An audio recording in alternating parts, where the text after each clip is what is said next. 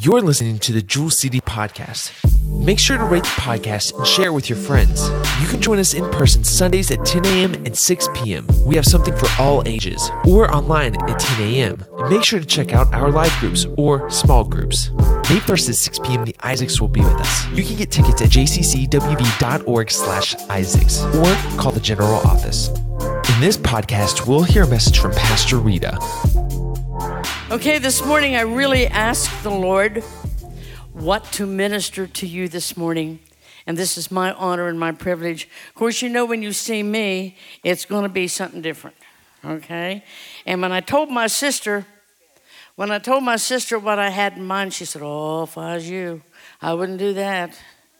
And I ran it by a couple other people, and they raised their eyebrows. I ran it by Pastor, and he said, what's wrong with that? So this morning, the title of my message this morning is Good News from the Graveyard, The Great Escape. Okay, now, ever since my parents passed away, especially my father, I went to the graveyard every day. I'd never lost anybody really that I loved before, before I lost my father. I went to the graveyard every day. But every day that I went, all I saw was the fresh sod there. All I saw was the place where they had laid my father. There was no good news there. I went there so much, I, most of you know they offered me a job there at the graveyard, and I began working there part-time. But I'm going to take you to another graveyard eventually today. But I'm going to tell you that I've always been intrigued by magic. Okay, now not bad magic, not levitation, not black magic, not somewhere where we can't go. It's been kind of a sleight of hand type thing. You know, like, how'd he pull that rabbit out of his hat? Or uh, how'd he pull that quarter out of her ear? So um, m- there's been many, many great magicians, and there's been many great escape artists. Okay, in, in many years prior and even today, we can watch magic on television. But if I say to you who is one of the greatest magicians, one of the greatest escape artists that you know, now when I was researching, they named ten or twelve right off the bat. Right off the bat, they had ten or twelve. But and when I was interviewing people myself, I had a couple people tell me David Copperfield. But almost everybody, whether they're young or old, said Houdini. That's right. Houdini was one of the greatest magicians, the greatest escape artist there ever was. So when I couldn't sleep this morning, another thought went through my head. I'm just going to give them a little sample of what intrigues me. Can I do? I'm not here this morning to lift up magic in any way. No way. I'm not here to exalt a man or a magician or escape artist. I'm here to lift up Jesus Christ. This is his day. Actually, every day is his day. Actually, every day belongs to the Lord. But today, he's going to shine all day long. I don't care if it rains, snows, sleets, or hell. Jesus is going to shine this morning because his buried body began to breathe. But I, I've, I want some volunteers here this morning. And the first, I typed this about three thirty this morning, okay? Uh, we all trust Pastor Aaron, don't we? We trust Pastor Aaron. Pastor Aaron, I want you to stand over there. I want you to look at this envelope. Now, it's sealed, isn't it? It is. It's sealed, and it's got that little thingy, that little metal thing there. It's locked and flipped. I'm going to put him over there, okay? Now, I've asked for three volunteers, and I've already got them just to expedite time. They don't know what's going on. As far as they know, they have to stand on one leg and sing the national anthem, okay? And my three volunteers, would you come up, okay? Now, you can see this is just a blank. Well, when you see Bruce, you know it's going to be fun, don't you? Well, I don't have to do that. I hear the only thing you can draw is flies. Okay, this is just a blank. just a blank pad. I'm going, now what I want you to do, I've told each of you to have a pen or a pen. You each got a pen, okay? Now I'm going to ask them to write down three, uh, a, a number. It's going to have three digits. You know, I don't care if it's one one one or eight nine seven or two five nine, just as long as, and four people are going to have to write. So just watch there. So, yeah, no, yeah, just write big, because someone's going to total these, okay? No, no, no, no, no, no, no. Okay, give me that piece of paper. No, I, I want that so they won't think I'm cheating, okay? Three digits across here. One, across that way. Two, yeah. Three digits or four? Other three. Okay. Think that I got past that volunteer. Okay, let's go over here. Mary, now you see, you can write right on write any number you want, any number that comes to your head, just any number that comes to your head. Let me see what you wrote here. Okay, now you write. Now kind of keep them in a little bit in the column. Someone's going to have to add these. Which column? That's one of the fifth. I should have picked three more volunteers. I'm a smart one here. That's okay. Scary. I got somebody adding them thing. Okay. Um, now, I just want to ask you one more time. Are these your numbers? Yes. Okay. Now, Aaron, you're holding on to, I'm going to shut this pad like this. These are their numbers. Now, you may sit down, volunteers. Yes. Now, I'm going to ask um, Linda, and I asked Linda because everybody trusts Linda. And because she's a teacher, okay, see the three numbers, okay, I'm going to ask you, you can use your phone or whatever you want to do, okay. Now, they, they picked the numbers. They said what they were going to write down, except Bruce did struggle a tad, okay. Jesus helped him. Okay, and, and can you give me the title, the sum, please? Okay, now these volunteers didn't know what they were going to do when they come up. And I had no idea what numbers they were going to write down. I had to help Bruce a time or two. Okay, Pastor Aaron, would you open up that and see what the t- the sum is in that envelope? I taped it pretty good. By the way, while he's opening that, I will just tell you, I just got a, I did a D N A ancestry. I'm a third cousin to Pastor Aaron, and I did not know that. one thousand six hundred fifty-eight, is that right? That's right. Very good. Hey! Now, th- that's just the type of things that interested me, okay? So um, I'm going to stick pretty close to my notes. Like I said, please understand that I am not lifting up a man. I'm headed somewhere. I'm going somewhere with this, okay? I want to tell you just a few interesting facts about Houdini. And then I'm really going to lift up Jesus Christ, okay? Houdini was born on March the twenty-fourth, eighteen seventy-four, and he died on Halloween night, October the thirty-first, nineteen twenty-six. His appendix ruptured and peritonitis set in. Indeed was a magician, but his, he was best famous and noted for his escape artist. He could get out of anything. He was found fame, and he was known as the King of Handcuffs, okay? And some of his famous escape routes were the water torture cell, the straitjacket escape, the box in the river, dangling from tall buildings and bridges, handcuffed and bound, yet he always escaped. And I found out an interesting fact about Houdini that I did not know. He taught the United States soldiers how to escape capture during World War One. Okay, now here's where it gets a little interesting. On his deathbed, well, actually before his deathbed, he and his wife one time joined hands. His wife's name was Bess. They joined hands and he said, whoever dies first, me or you, I want the other one to try to come back from the grave, make a great escape, and come back from the grave. So they made some kind of a pact, and their, their code word was Rosabelle believe. That was just a code word that they were going to use. Okay, well, when peritonitis set in and he realized he was going to be the first one to die, he took his wife, Bess, by the hand, and with some of his dying breath, he said, "Bess, don't forget our pact." He said, "I am going to come back somehow from the grave.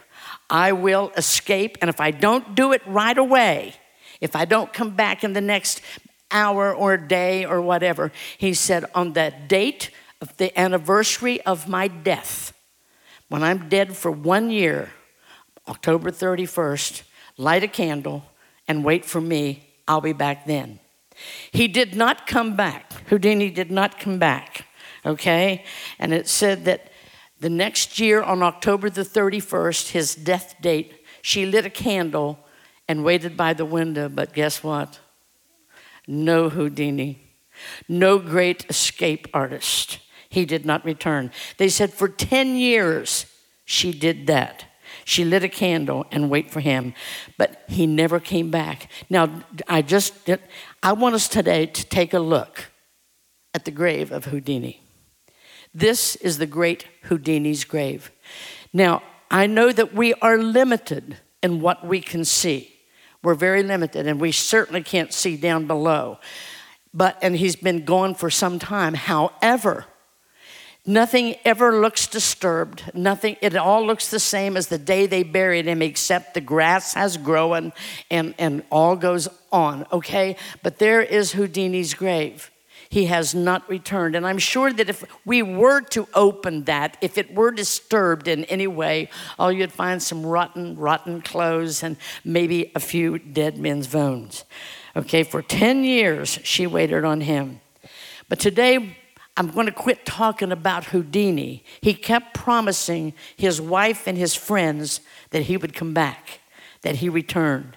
Well, it's been since nineteen twenty-six, and he's not come back yet. He's still six feet under the ground.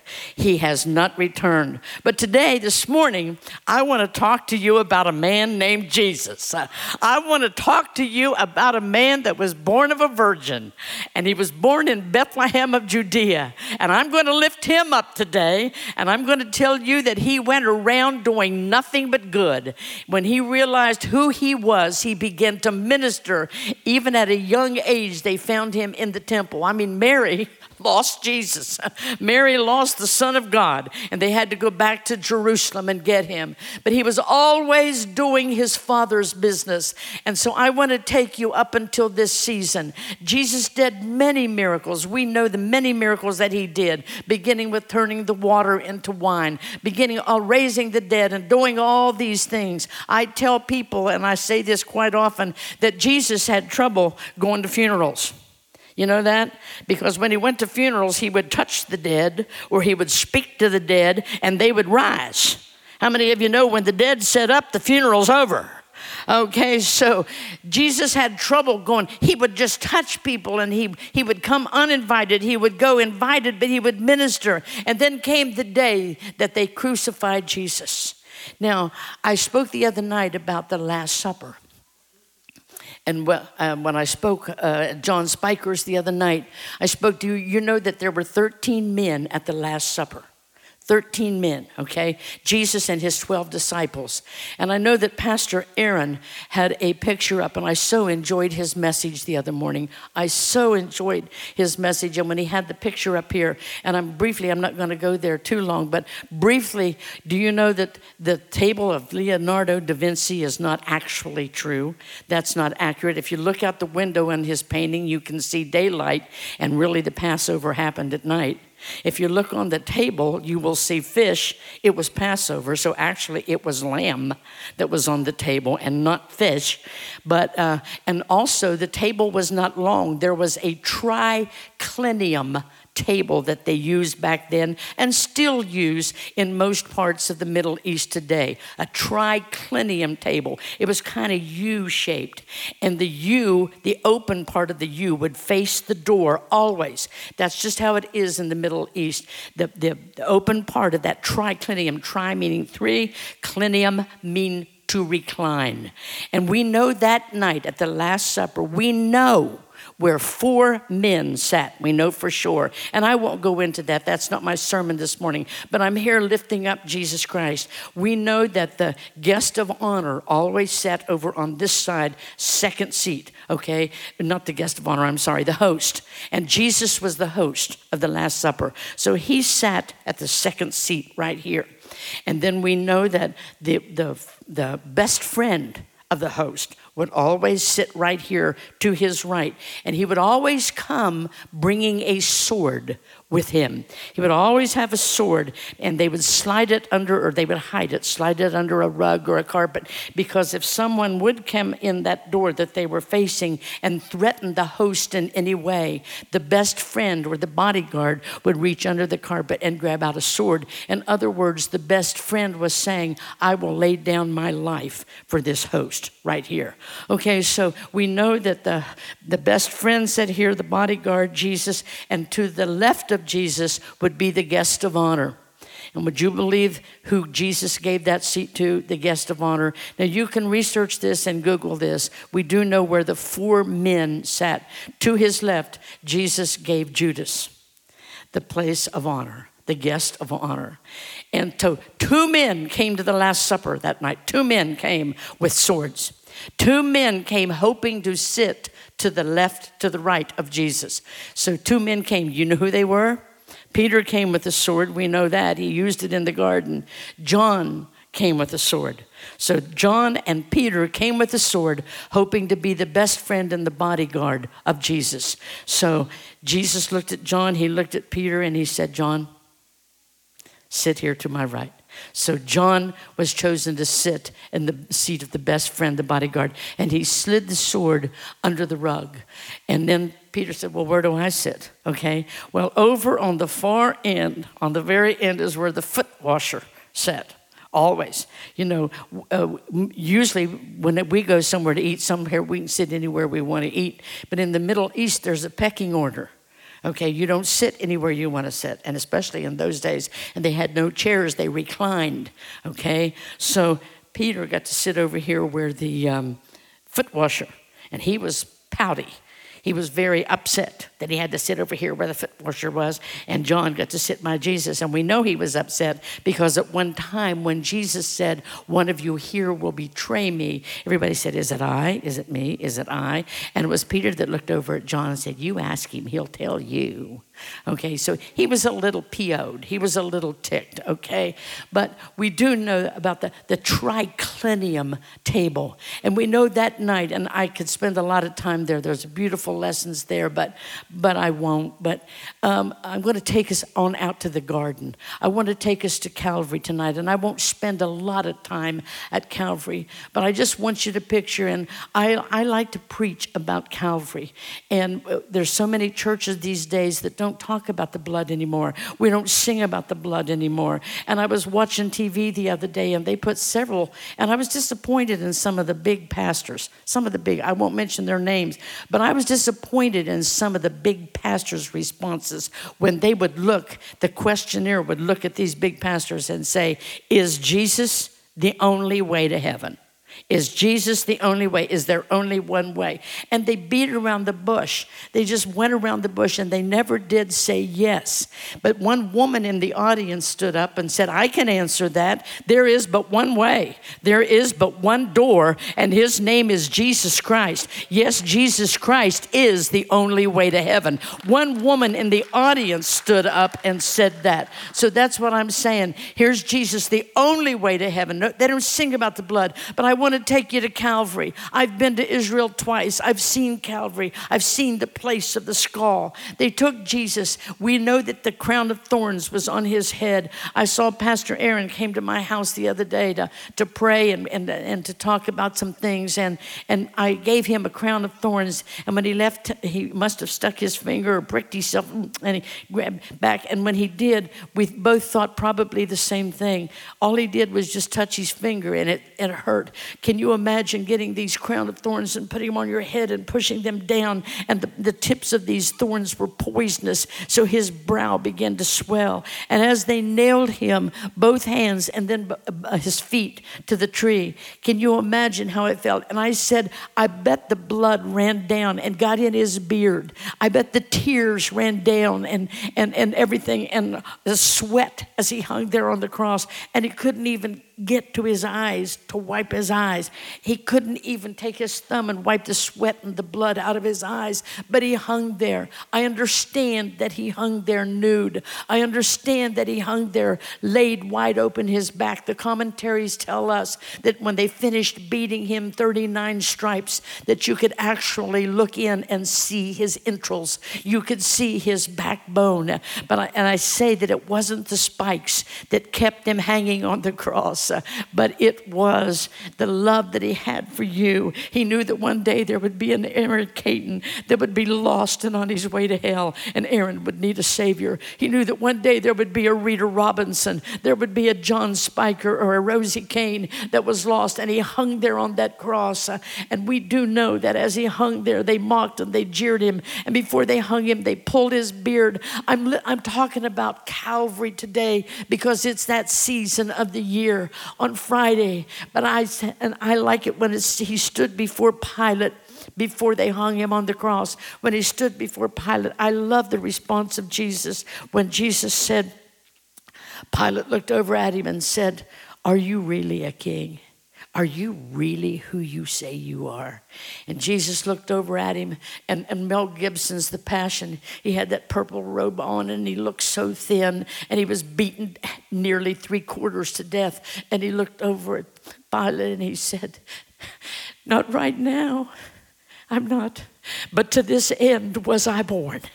I will be one day. One day I will be a king. And not just a king. I will be the King of Kings." And so they, yes, let's give Jesus a hand. Thank you, Jesus. This is your day. Death could not hold its prey. Jesus, my Savior, he tore the bars away. But he kept telling his disciples, he kept telling them, he said, "You can destroy this body, but in three days, I'll be back. In three days, I will rise again." They weren't quite getting it. Okay, I want to say that in John two nineteen, Jesus answered and said unto the Jews, "Destroy this temple, and in three days, I will raise it up." In paraphrase, in Rita Robinson language, it said, "Boys, I'll be back.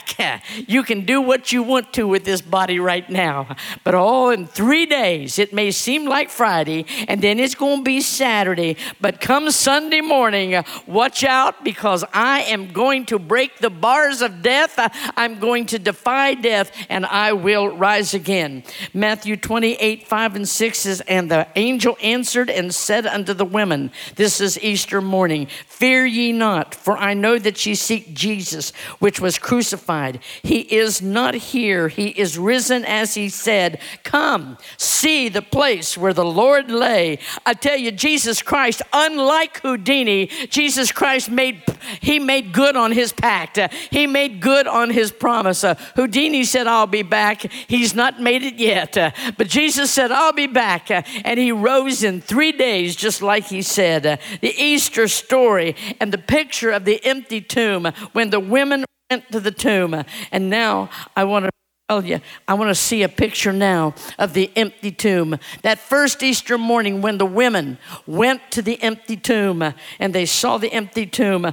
And I want to tell you that not only did the women run to the tomb, but the, when the women ran to the tomb, there's the empty tomb. And I like it because it's not from the outside in, it's from the inside out. The tomb is empty. Now, I, I will say this. When I went, went to the, the empty grave of Jesus, I'll never forget the day that we got to step inside the tomb of Jesus. I, I went in, and I was so excited to go in. And our tour guide said, "I've never seen so many people come over here and pay all that money just to see nothing," because there's nothing there. There's nothing inside the tomb.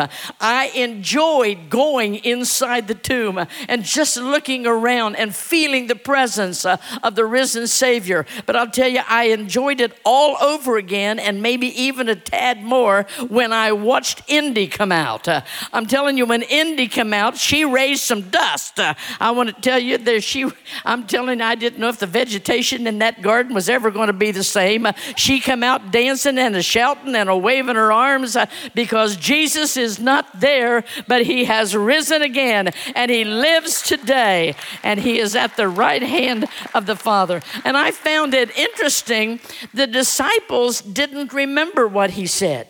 The disciples had no idea. They did not remember. Where were they? They were in Jerusalem, scared to death, behind closed doors, scared to death. They did not remember. The only ones that remembered what Jesus said when he said, go ahead, destroy this body, but hmm, I'm coming back in three days. You're not going to get rid of me. The only ones that remembered were his enemies, because they sealed the tomb and they put extra guards about him, because this deceiver said he was coming back. So we're going to see, make sure that he doesn't come back. But all they did was to no avail, because you can't keep the Son of God inside a grave. You can't keep him confined, because on the third day, and this was planned since the foundations of the earth were laid, Jesus Christ came out of the grave. So on that morning when the women went and they were worried, who's going to, you know, we need some testosterone here. We need somebody to roll this stone away. We, we, we're not able. Who's going to roll the stone away that we can anoint his body? But when they got there, I can see their eyes now. I just like to picture this. Can, it's a bit chilly. It's chilly. There's still moisture and dew in the garden. And they get wet. They get their sandals wet. Their toes are wet as they're going through the garden. And when the leaves the, from the olive trees, when they hit them, they get all this all this water all over them. And they got their lanterns held up. They want to see. And they said, look, do you see what I see? The stone. Somebody's moved it. Somebody's moved the stone. And they were so excited. They were full of questions. They were full of excitement. They were full of, of amazement. What has happened here? And then that's when they ultimately saw the, the angels. It says in John twenty, four and nine that they... that they saw some angels. And when they saw the angels, the angels began, whew, I thought he was coming back again right now. When, when he saw the angels coming, okay? So they ran and back to Jerusalem. I can see him now knocking on the door of the disciples. The disciples were behind these closed doors. It says, so they ran both together, John twenty, four through nine. Peter and John and the other disciple did outrun Peter. Now, I want you to see this. Can you imagine? I picture Peter being older, because John was the baby of the disciples. He was the youngest of the twelve. He was the baby. So Peter was older. Uh, Peter was probably a little heavier. Okay, that happens when we age. Okay, and so Peter was running, but it says, but John outran him. John outran him to the tomb. And so when John got to the tomb, he got down and he looked in and thought, what is going on? What is it? But it said then not only did John outrun him, but when Peter got there, he shoved John aside. He said, get out of my way. And old Peter, you know Peter, he's always first one to open his mouth. The only time he opened his mouth, that was to change feet, okay? And he ran right in past John, and it says, and they looked, and he came to the sepulchre, and he, stooping down and looking in, saw the linen clothes lying, yet went he not in. Then cometh Simon Peter following him, and went into the sepulchre, and seeing the linen clothes like, and the napkin that was about his head, not lying with the clothes, but wrapped together in a place by itself. Then went in also that other disciple which came first to the sepulchre, and he saw and he believed. For as yet they knew not the scripture, that he must rise again from the dead. You see, the women just went to the tomb. They saw the angels, and they just, they did not enter the tomb. But then when the disciples came back, they ran and they went a little further. And as I was preparing this message, that spoke to me. me. If we want more of Jesus, if we want to see a little more and know a little more, we have to go a little deeper. We can't stand out and just look in. We have to say, excuse me, but I'm going to get to Jesus. Uh, and you go in and find out for yourself. Uh, you know, I could, I remember, I, I just remember when my mother got saved. Well, I was only three. I don't remember that. But I remember sometime after that when she got saved. For a long time, Jesus was my mother's Jesus. Do you know what I mean? It was it was my mother's Savior. But I remember the day, and I was sitting at the piano, two twenty-seven Ferry Street, when Jesus became my Savior. My mother's God became mine. And there's people today, like there's people all over this congregation this morning, good turnout for a sunrise service. But I'm telling you this morning, there's some of us here and some of you out there that know Jesus better than others. Why? Because you're not standing at the outside of the tomb looking in. You're saying, get out of my way. I got to get to Jesus. Uh, and those are the people in the New Testament that got answers, that got results, that got healed, that shoved the people out of their way and said, if I can just touch the hem of his garment, if I can just see Jesus, uh, if I can just get to him, he can change my life. How many of you know that one nod from the King can change your entire destiny? Uh, all you have to do is just go like that. He has to do, and he can change your entire destiny. So the two guys went a little deeper than the women, and sometimes we have to go a little deeper. Okay, what and to see what God is actually telling us. What do you see? Do you see just an empty tomb, or have you gone in and seen the place where the Lord lay and Jesus to you? Now, I want to speak for just a moment, and I know that some of you, or maybe all of you here know this, but I'm going to uh, share with you how many of you know the story behind the linen napkin. Do you know that story? Okay, a few of you don't, but it's Easter, so those of you that do, you're just going to have to hear it again, okay? When the men went into the tomb, okay, they noticed right away that the grave clothes were laying to one side, but the napkin, the napkin was neatly folded and laid to one side. That's what the word tells us. Now, for those of you that don't know, back in those days, there was a custom. Now, if you and I would walk into the empty tomb and we would see the folded napkin laid to one side, you know, we would wonder, well, what does that mean? The rest of the clothes are all messed up, just like he come up out of them. Okay, but why is the linen napkin folded and laid to one side? Because it, the Jewish men of that day knew exactly what that meant. They knew without a doubt, and there was a triple, quadruple excitement that day, because back in the days of Jesus, it was a Jewish custom that there was an understanding, it was an unspoken understanding between a master and his servant.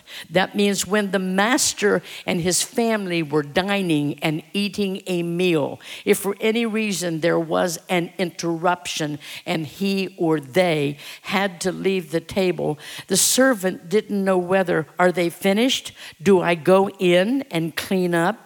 Or are they finished? Uh, do I wait till they come back and finish their meal? So it was a custom of that day.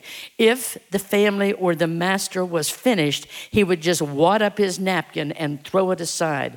But if the master was not finished, what he would do is fold that napkin, and it was an unspoken symbol to his servant to say, I'm not finished, I'll be back.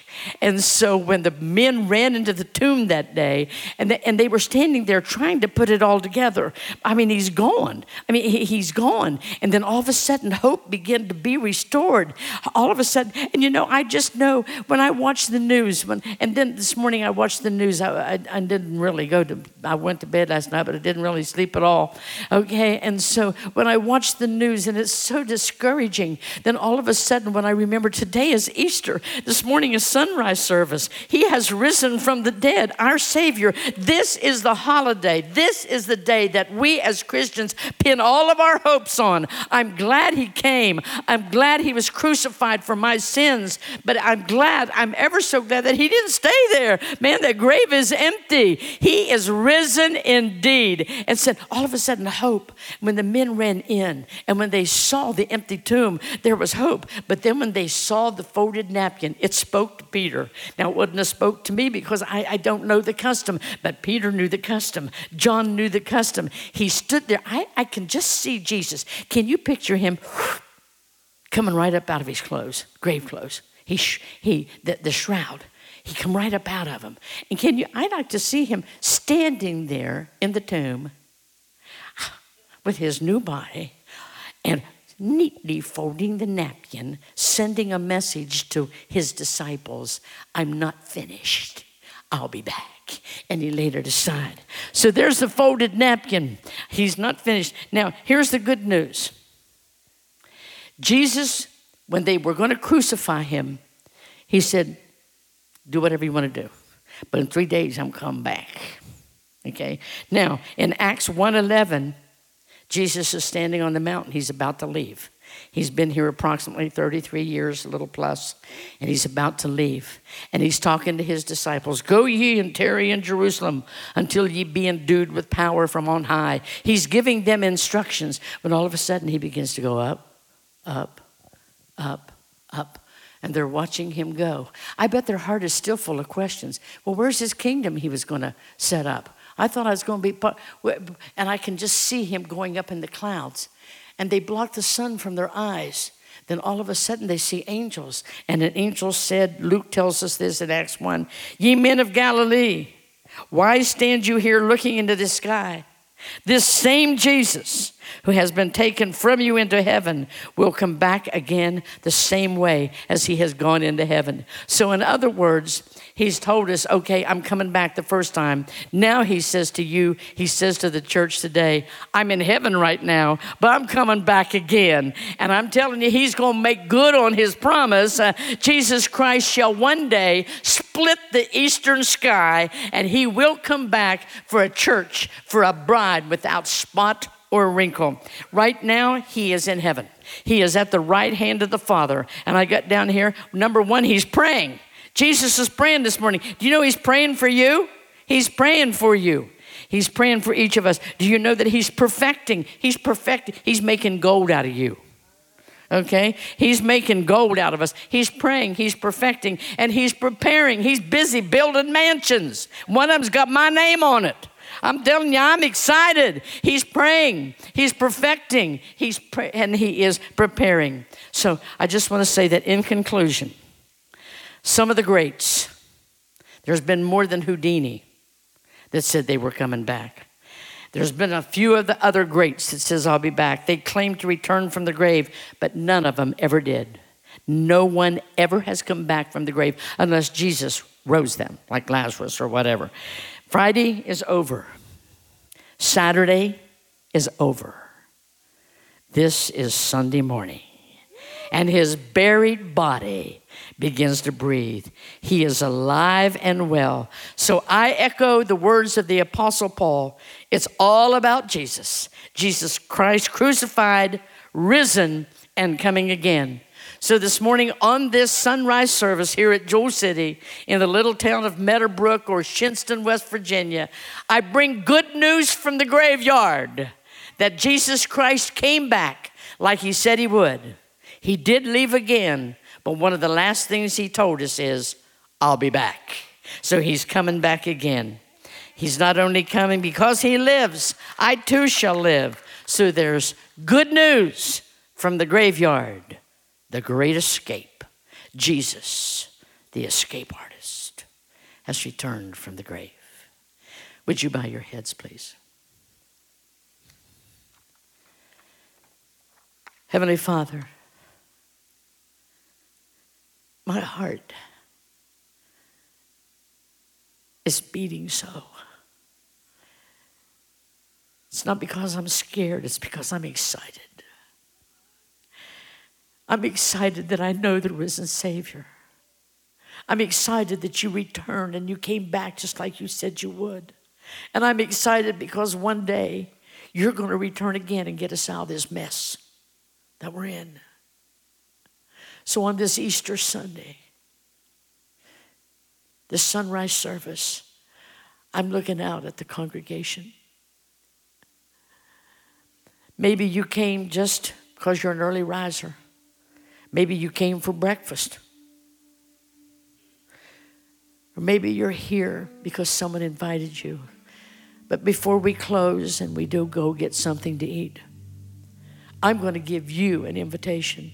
If you don't know the risen Savior, if you don't know the Savior that walked out of the tomb that morning. You see, the stone was rolled away, not that he could get out, but that we might look in, that we might go in. He didn't need the stone rolled away for him to get out, but he wanted it rolled away so we could look in and say, the great escape, good news from the graveyard, he's gone.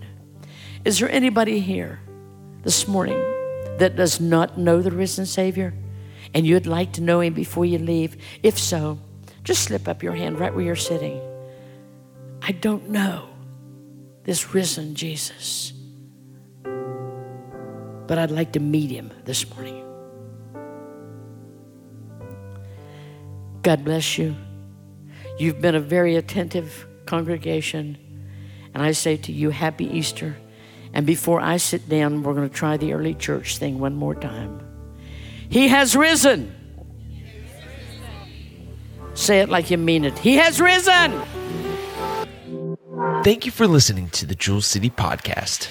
Make sure to rate the podcast and share with your friends. You can join us in person Sundays at ten a.m. and six p.m. We have something for all ages, or online at ten a.m. Make sure to check out our live groups or small groups. May first at six p.m. the Isaacs will be with us. You can get tickets at j c c w b dot org slash Isaacs or call the general office.